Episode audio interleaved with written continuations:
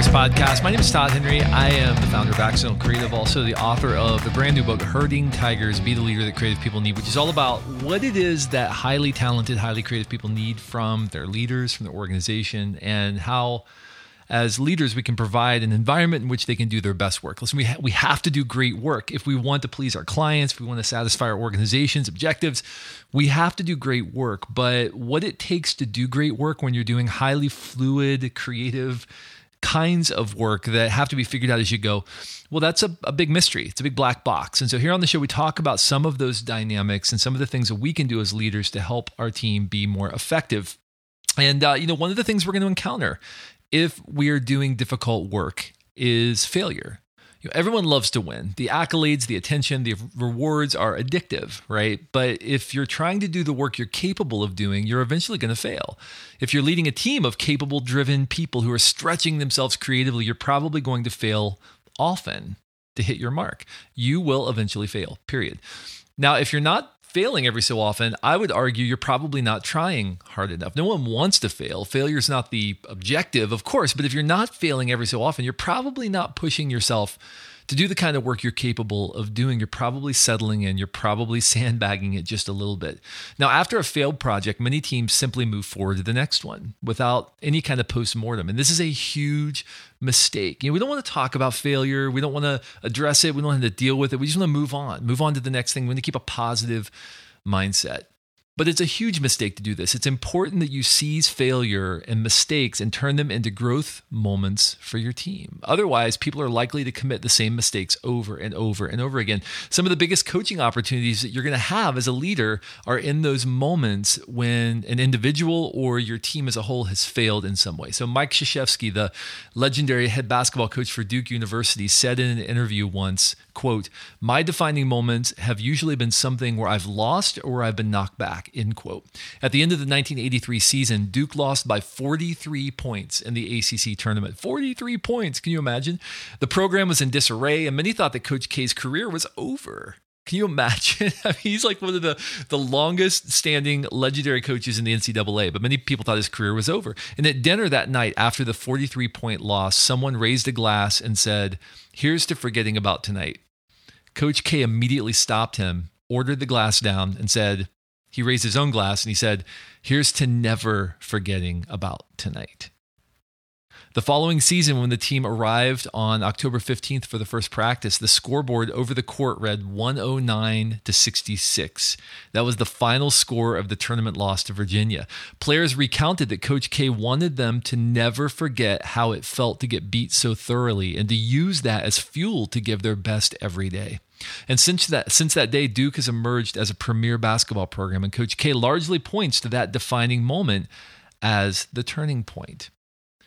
So, what does this mean for us to recognize failure, to learn from it, and to move on? Here are a few key questions to ask shortly after experiencing any kind of failure on your team. Now, it's very important that you couch this conversation as a desire to learn and to grow from the experience, not as a trial of competence, because people will check out if they think you're trying them for their competence. So, here are a couple of questions to ask. Number one, why do you think we fell short of our objectives? Stop to consider what happened and strive to ensure that the team is telling a consistent story about what actually happened. You know, often team members will have different perspectives on what led to the fa- led to the failure, and and sometimes people are telling very different stories about what actually happened. You need to have one cohesive team story about what actually happened. Make certain that there's one common understanding of what contributed to the failure to hit the mark. So the first thing is why did we fall short? And let's get to a common understanding of what actually happened. Number two, what did we learn from this experience?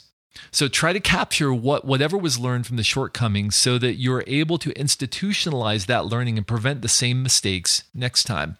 Were there any assumptions that were limiting your thinking? Any assumptions you fell prey to? Were there any faulty lines of logic that led to miscommunication? Was there a breakdown of process? Whatever the problems, make certain that the team understands where things went off the rails. Number three, what will you do different next time? So failure is failure is only a huge problem if A, it takes you out of the game, or B, it's repeated in the same way more than once. Strive to never fail twice in the same way. Failure the first time is inevitable. Failure twice in the same way is a function of poor leadership. Was the failure one of effort? Was it one of decision making? Was it one of skill?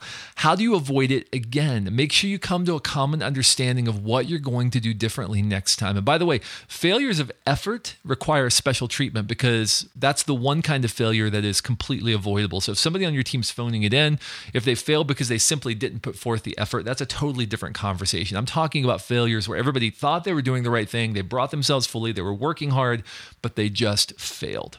Okay, so what are you going to do different next time? And then finally, as a leader, you can ask if you were me, what would you do to prevent these kinds of mistakes in the future? So solicit input from your team members about how you can prevent the same mistakes next time. Don't assume that they will share their advice with you unless given explicit permission to do so. Okay, until you give them permission to speak about what they think you should be doing, don't expect them to do it. You have to create a culture of permission. After a failure, team members are often hesitant to speak up until they know the temperature of the room. Give them permission to speak truth to you and to offer their advice for how to succeed in the future. Okay, one final thought about this whole failure topic. Avoid the temptation to backward rationalize poor results as acceptable.